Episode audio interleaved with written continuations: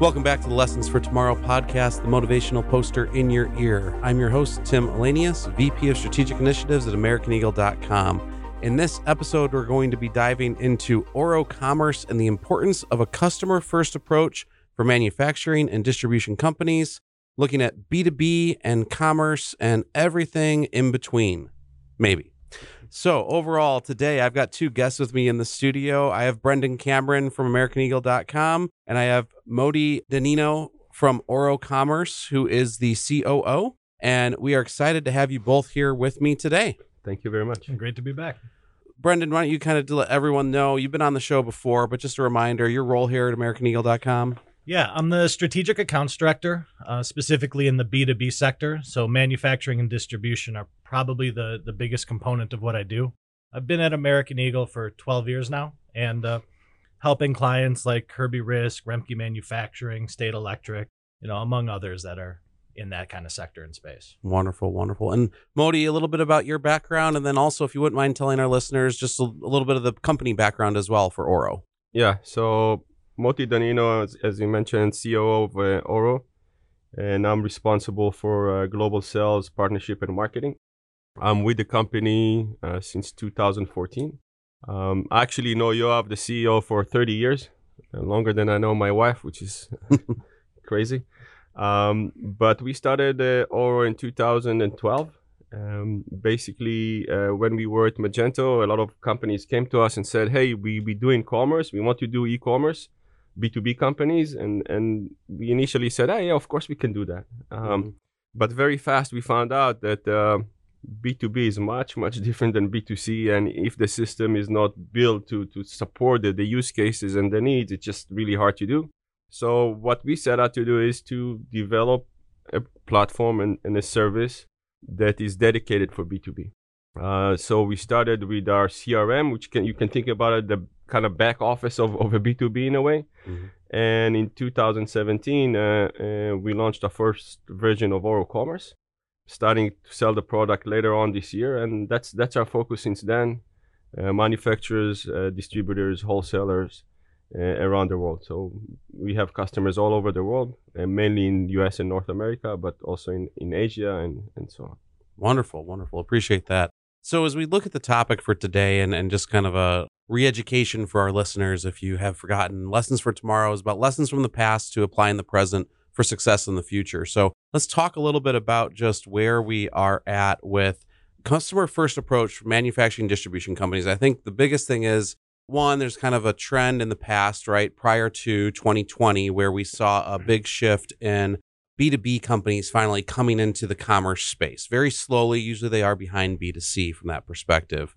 With that, there's a lot of, you know, manufacturing distribution companies that really have a challenge of needing to be in this digital format for commerce, yet still having the digital transformation happen with systems internally, with the mindset of the sellers and the buyers, and just the relationships that they build overall. And I think that all kind of lends to what you just talked about, Moti, of the you know need for B two B and how unique it is, right, and the complexities behind it because of all the systems that power it, because of the uniqueness of different ways that I would say even with Google right now, we can't send partial quantities to Google when we look at the analytics side of things because in B2B world, they will work in fractional decimal amounts. Google only allows a whole integer. So we can't even get the analytics the right way for B2B without having to do some workarounds from a perspective or accepting that that system can't be used. And a system as big as Google means that, hey, what are the other uniquenesses, right? That's a very small example that we face. So when we look at this and when these B2B companies are focused on this digital growth and getting into that commerce space, what's the reason for making sure that we stay customer first in that approach for how a B2B company brings commerce to light within their industry or how they evolve whatever digital commerce solution they had previously. You know, when you you're talking about B2B companies and, and as you mentioned and what we see in the market is that B2B companies are probably around 8 to 10 years behind B2C as far as technology adoption, right? Mm-hmm. That that's something uh, that we see quite a bit. Obviously, there are a lot of companies that kind of ahead of the curve, but uh, that's what we generally see, which means that they need a lot of education, right? They need to be educated on the technologies, uh, what's available, what not, what the technology can do. Uh, they need to be uh, handholded through the process of, you know, their kind of digital transformation. And you really need to listen and and to their needs, right? Because sometimes they come up and they have a long list of things without really being focused on what really needs to be done and you really need to take them through the process okay you want to go digital but let's think about the process of it you know how you're going to go about and do that because uh, that will save you a lot of, of time at the end so really understanding what the customer needs are and what the process would be uh, this is a key kind of uh, component of, of really focusing on the customer need right if you don't do that you miss everything from the start yeah one of the big things that we always deal with is you're you're trying to replace that sales rep. Mm-hmm. And that sales rep has 30, 40, 50 years experience. These businesses have all been around for 100 years or more, you know, celebrating their 110th, 120th anniversary and whatnot. And you have lifelong salespeople that know the answer off the top of their head. And what we need to try to do is have the website provide that same type of service. So, whether it's having the information readily available, finding the right product based on maybe an abstract keyword or phrase or question. It's that same type of usability to where we want to make sure the customer who's not an expert at the products being sold can find that product as easily as somebody who has that wealth of knowledge and the years of experience. And the way you do that is a combination of prepping your information properly and mm-hmm. having everything available to the customer, as well as having the right technology stack that can do that kind of work without having more overhead than it is to have that salesperson hand holding the customer. So it's that trade off to where we talk about, you know, it's always we want to maximize revenue. We want to maximize revenue. But at the same time, decreasing that overhead is almost as valuable as increasing that revenue by a point. Hmm. So it, it's one of those fine balancing acts you got to do. Oh, absolutely. And I, I, think there's twofold. One, exactly what you said, Brendan, of just the e-commerce is a, a replacement for sales in, in, in, a sense.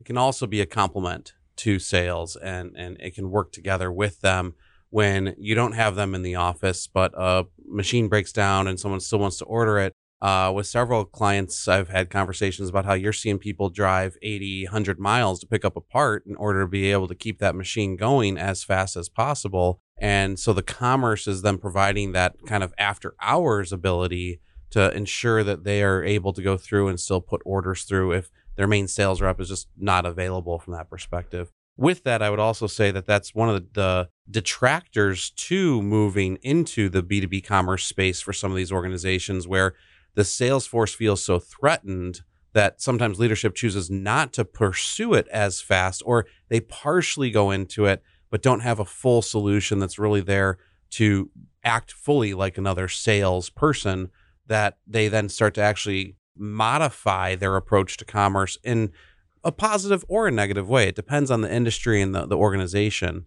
What I really think is interesting is when you look at the customer centric approach. You talk about the lifelong salesperson and their experience, their knowledge of the customer, the knowledge of the products of, of what they provide to that customer, and the way that Oro is truly that customer centric aspect. And and Moti, you mentioned this with just the CRM aspect of Oro as well as the commerce piece. And I think that's where it is unique about the flexibility from a B2B commerce need that you have much more of that customer data enrichment alongside the commerce piece. Can you talk about a little bit how that kind of combination of product came to be within mm-hmm. Oro?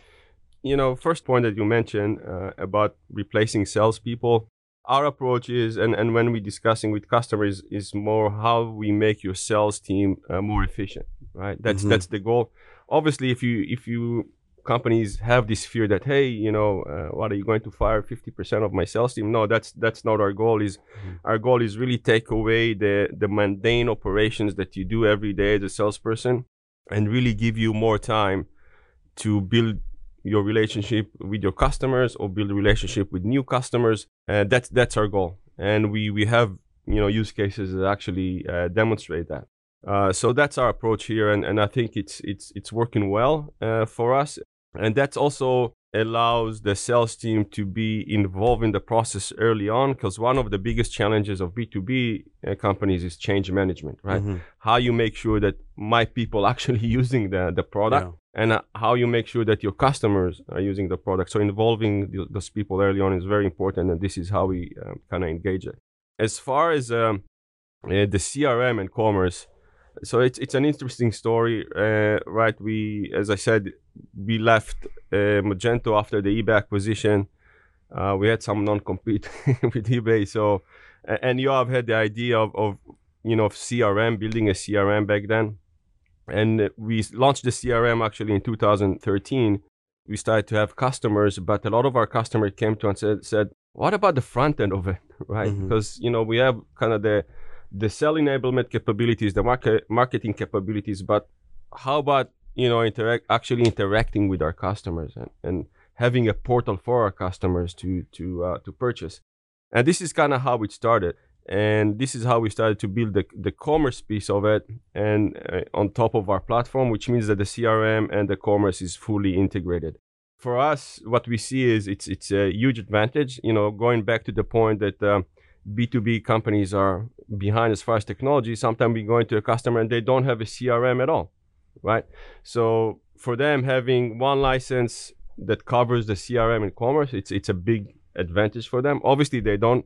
If they have a CRM, they don't have to use our CRM. We can integrate with it. But going back to data, this is this is a, a core value that we that we provide. So first of all, your entire team as a merchant team can log into the system one portal you don't have to log into different portals to to manage your operations and obviously based on your own permission you you can interact with different uh, data set but it also helps you to really monitor and, and and optimize the entire engagement with the customer right? Because they they start the on the front end and a lot of things happen. So you have the, the data right? You know you have a customer that you know want to request a code so you start with that and then his salesperson that responsible get the notification and respond back right and kind of doing everything online or a customer received an order there is an issue right? What's a customer su- uh, a support person can log in and see all the information about the customer any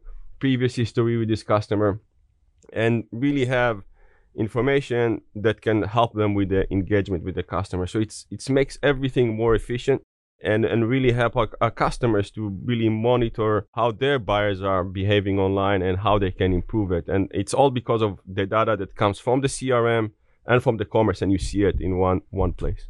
And you can mine it and you know uh, get reports on it and see what's going on. And another part is you're dealing with licenses that uh, across all the platforms. Your ERP system typically has uh, a per user limit, and the ERP system is all encompassing. That has accounting, that has you know the product data, has the CRM. Some aspects to it. Some ERPs are better than others.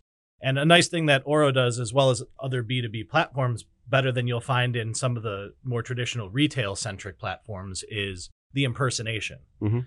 Because when you have a customer calling, possibly frustrated on the website, you want them to contact your sales rep, you want them to contact your CSR and have that person on the phone ready to help them find the issue on the website. Mhm. And if you don't have your sales rep and CSR team using the website, those calls aren't going to be as effective.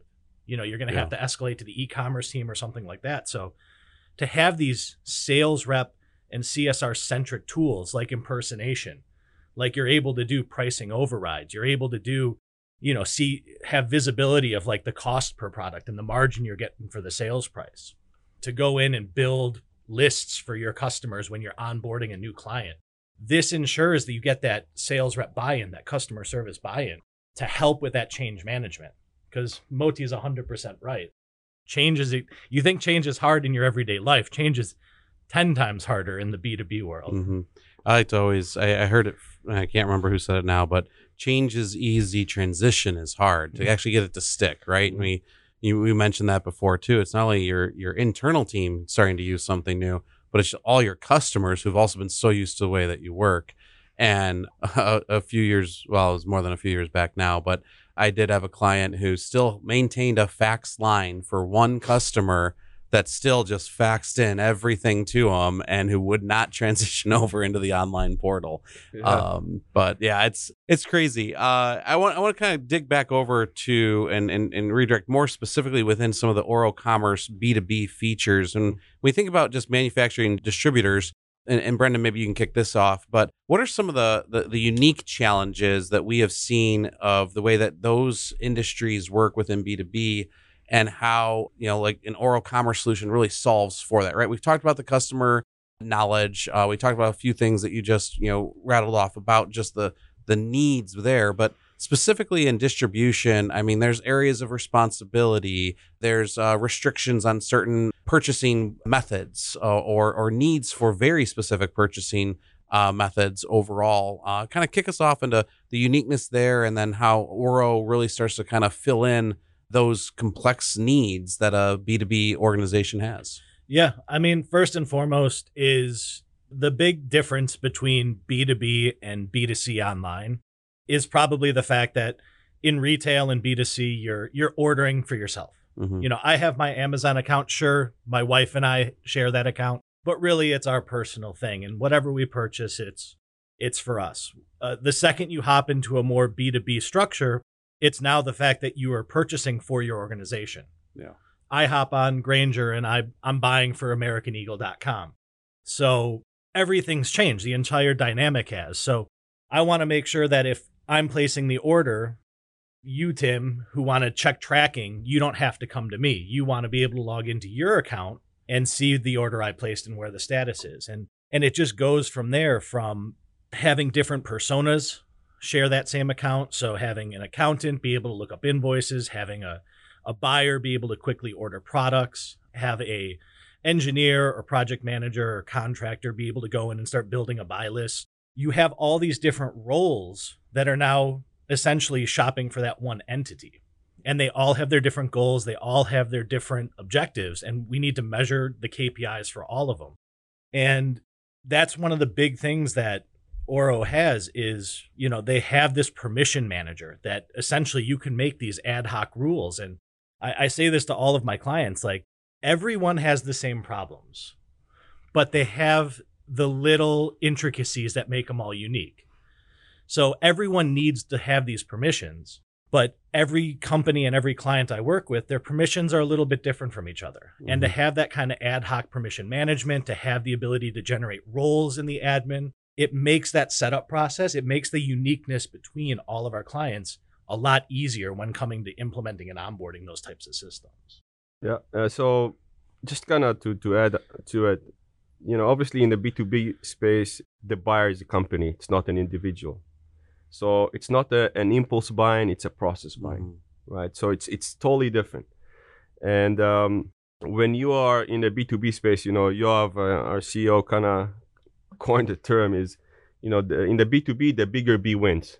So right if if your customer is a big customer and he needs something specific you'll have to do it because otherwise he, he will not buy Yeah. right and I'll, I'll touch on it a little bit later but you know when you're selling to companies you'll need to provide some what we might call basic kind of capabilities and basic for us you know contracted pricings maybe put multiple pricing customized catalogs or multiple catalogs but it's also going beyond that. It's how you uh, promote different content to different buyers because you know you'll have buyers in di- different sector. So i don't know if you have uh, uh, large companies or small companies or, or government comp- uh, buyers you know you'll have to uh, communicate with them differently promote different things and provide different processes. So maybe a government uh, buyer will have a checkout process that it's only with terms. They will not pay with credit cards. Yeah. but maybe other buyers will have you know the ability to purchase with terms but also with credit card right? Or they want to ship with this shipper or that shipper right? Mhm. so all of these things you know you, you need to customize to your customers and make sure that you provide them the experience that they expect because if not they will not use it Yeah. that's that's the b2b space right? So uh, all these uh, uh, customized experiences to your customer is, is very important. And if your system is not designed to do that uh, it just will not work Mhm. right? It just will not work. And uh, and we see it all the time. And and with oro we provide our customers the the the sellers to really uh, manage their the buyers in, in different ways, uh, making sure that the buyers are setting up as a company and not an individual. So they'll have the opportunity to set up all the personas that they have. They can track information on a company level. They can group them in, in tiers. So, you know, you might have group of companies that get the same experience but still can override a specific experience to, to specific customers. Uh, so all of these uh, personalized experience is very, very important uh, for the B2B space. Obviously, another thing that we learn uh, very fast is each company has its own processes. Yeah. Right. You know, uh, from a simple process of a checkout, right? It's a workflow. A request for a quote is a workflow. Mm-hmm. And what we learned early on is that we need to have an engine that can help you to digitize any process in the organization, be it a customer facing or internal facing, right? Let's say you need approval from your manager on a, you know, on a code that you provided to a customer, right? For example, as an example for internal process. So we build the workflow engine.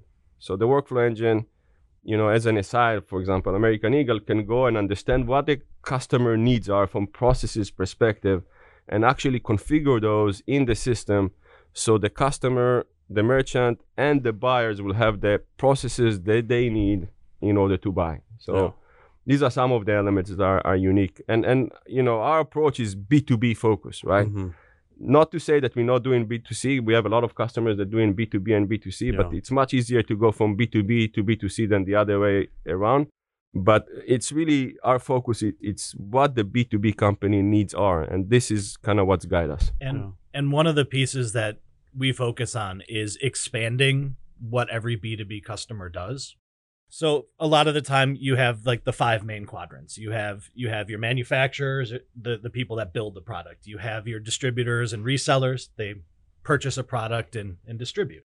You have your providers, you have your your municipalities and you have your organizations. All of those are dealing with different things. American Eagle is a B2B provider. We're providing the services. Oro is a a manufacturer developer. They develop the, the product. Now, when we're dealing with B2B, and this is one of the, the great things about Oro having the C- CRM and the e commerce platform together, is many of the clients that are in this B2B sector belong to more than one quadrant. So you have a distributor who's selling products, but at the same time, they do consulting, they do on site inventory services, they do, you know, delivery trucks and, and logistics work. So you want to monetize everything that happens on the e-commerce site beyond just how much revenue have our products generated. So to have the CRM in here, we're able to do those personalized experiences. We can identify a customer that's going to be using the services and we could start promoting the services that the company provides and we could get it into that pipeline for the service revenue. And if you close that deal, if you close that consulting job, you now know that it's sourced by the e-commerce site. A lot of the issues we always have in B2B, and this is another kind of staple, is the margins are so small, the budgets are very low. And we need to show the proof that, you know, your website is generating enough revenue. And a lot of the times it's only getting reported a third or a quarter of the revenue coming from the site because their CRM's not hooked up to the lead gen. They have no idea where these consulting leads are coming from, and they very well might be coming from the site. So having that connection out of the box is a huge advantage. And I said it before, but personalization based on identifying the user from the CRM is just another powerful tool at your disposal. Yeah, and, and Brendan, I want to unpack something that you mentioned there. It's just kind of the the reality of what the e-commerce platform will bring to a B2B distributor manufacturer is they're investing all the time in new factory floor tech or in their supply chain efforts. But when you really look at who is going to win in the B2B space as you know the world changes as we saw over the past couple of years with the pandemic and the shift and the challenges that logistics faced and supply digital is where everything went during that time frame when everything shut down it accelerated the growth for B2C, B2B, everyone. It accelerated the frustrations because of, I believe, the Moti, to your point earlier, seven to eight years behind that B2B is also in. Because that connection to system, that connection to transaction isn't there across the board evenly. So when they invest in all this other stuff to increase efficiency, reduce costs, what do you think is the barrier in their minds to say that the commerce isn't another way to help with that after the initial cost of implementing? I think it's the it's the unfamiliarity. Mm. If I and and the owner of the owner of American Eagle says it best.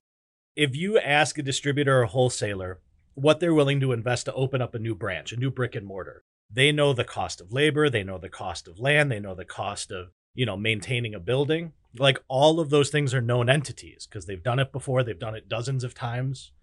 And they know that this is how much I need to invest to have a successful brick and mortar. When we are asking a client to invest in in the digital real estate that is their website, they just see a very high number uh, because we're asking them to invest in a, a technology stack. They're lacking probably everything across the board. We're asking them to invest in time to implement, enrich their data so that, again, that salesperson is available on the website.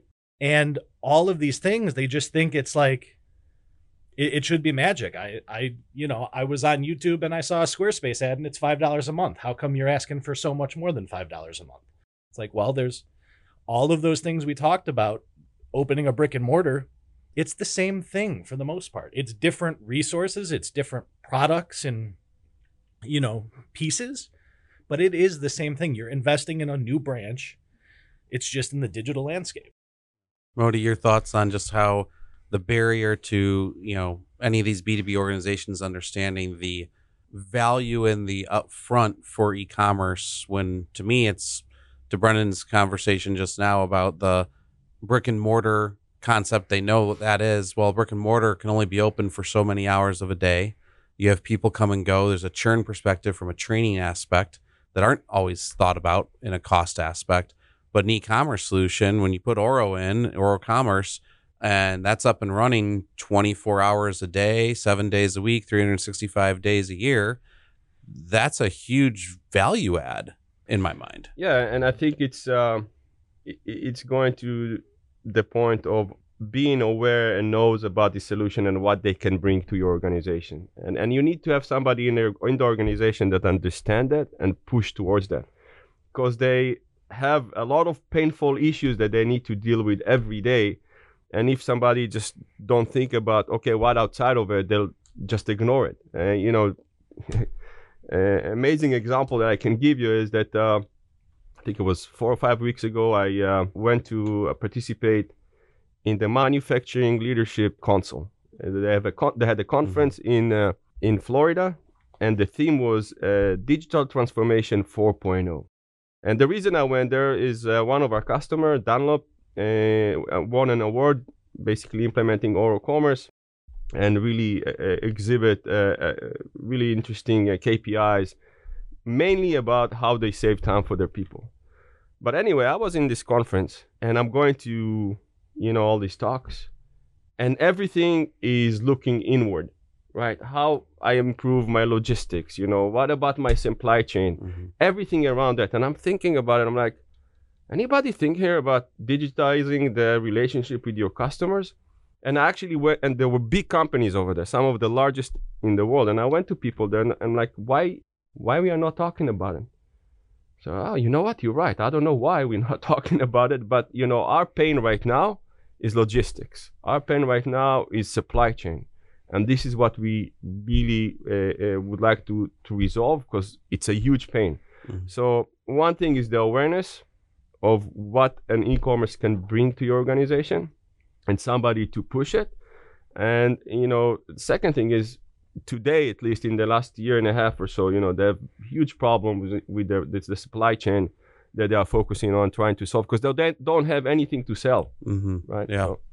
no yeah definitely a lot was learned in the way that uh, organizations communicated during the supply chain logistics challenges the past couple of years i know numerous episodes I talked about my couch buying experience and the delays that I experienced. I actually just had a really poor one yesterday. Ordered a new Blackstone griddle um, from a a local hardware store that I won't talk about name wise, but I have a, a natural gas uh, outlet on the outside of my house. I want to plug into that, so I have to buy a conversion kit instead of the propane tank that would come with it.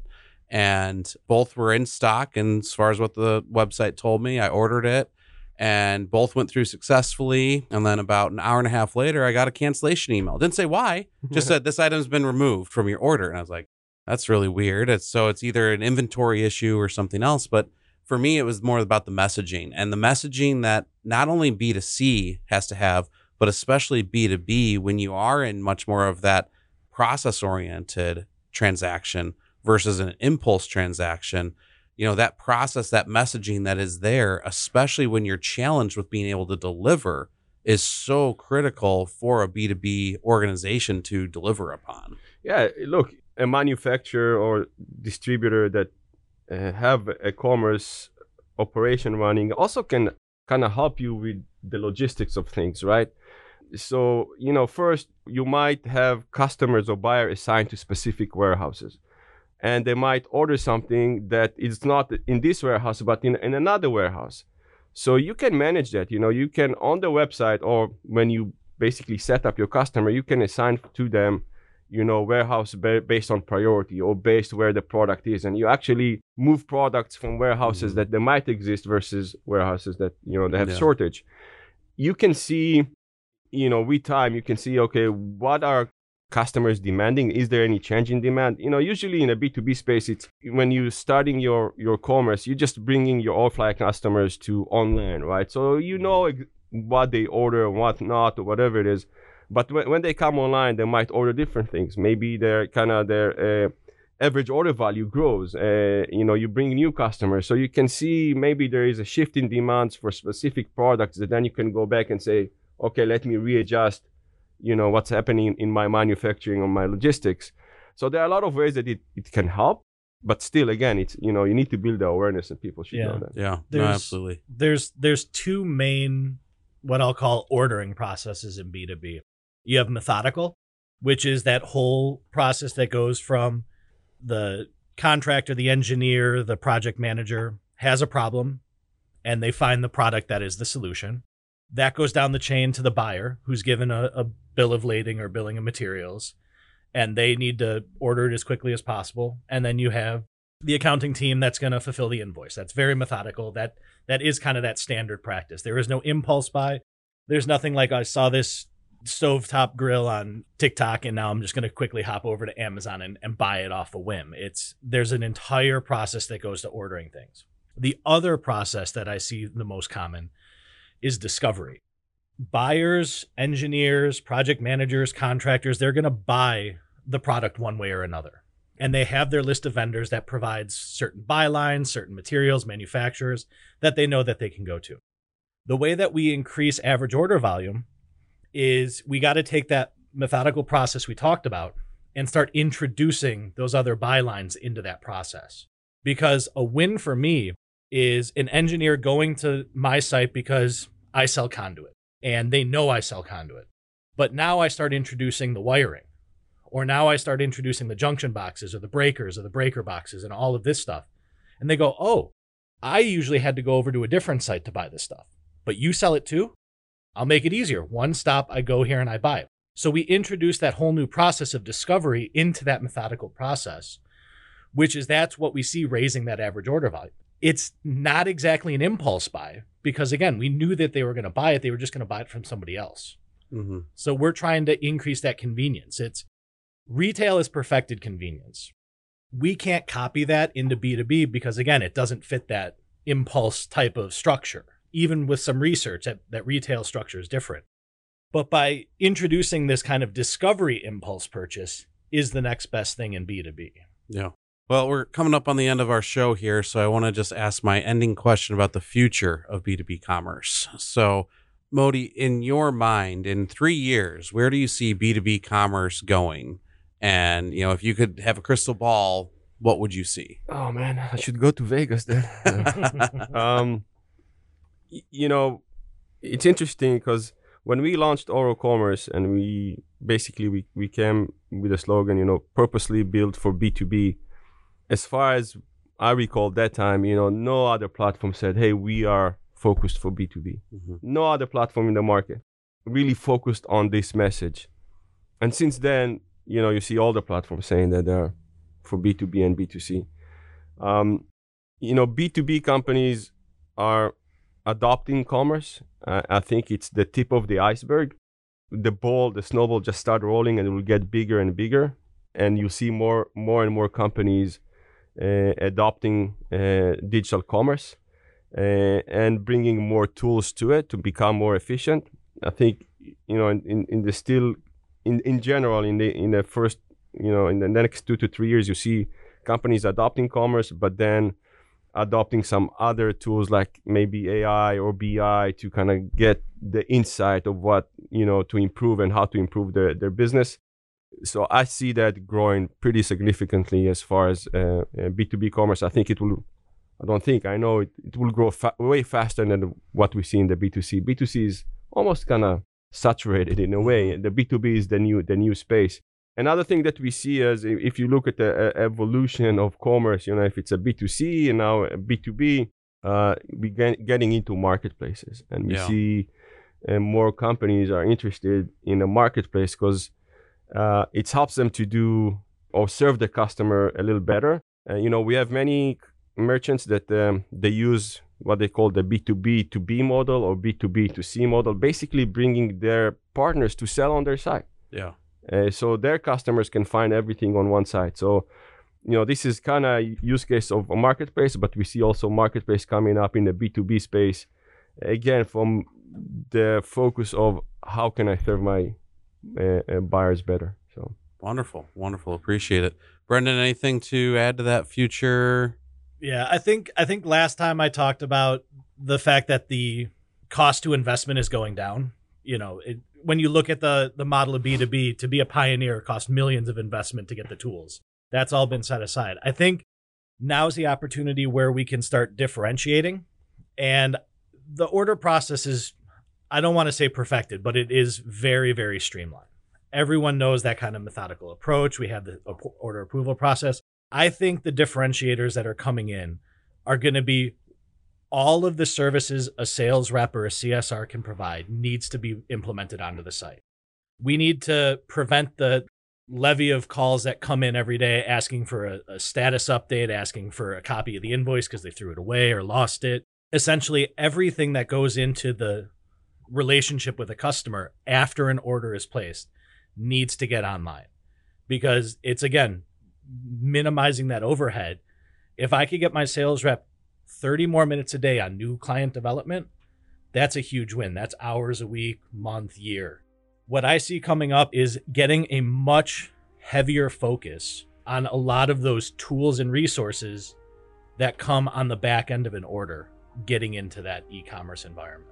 Wonderful. Wonderful. Well, you heard it here on Lessons for Tomorrow. I want to thank you for tuning into the future. Brendan, Moti, thank you so much for being on the show today. Thank you. Uh, we appreciate everyone listening to the podcast. For more information about the topics discussed, please check out the description of this episode. We'll have links in there to Oro Commerce and some of the other areas of Oro that we talked about today. Uh, if you want us to cover a specific topic or submit feedback, please email us at lessonsfortomorrow at americaneagle.com and let us know. While you're at it, if you don't mind giving us a rating and sharing this podcast with others to prepare them for the future. And as always, Please follow us on social media where you may find me or you may not. I'm seldomly there. This episode is brought to you by AmericanEagle.com Studios. I'm your host, Tim Elanius, and I'll catch you in the next lesson.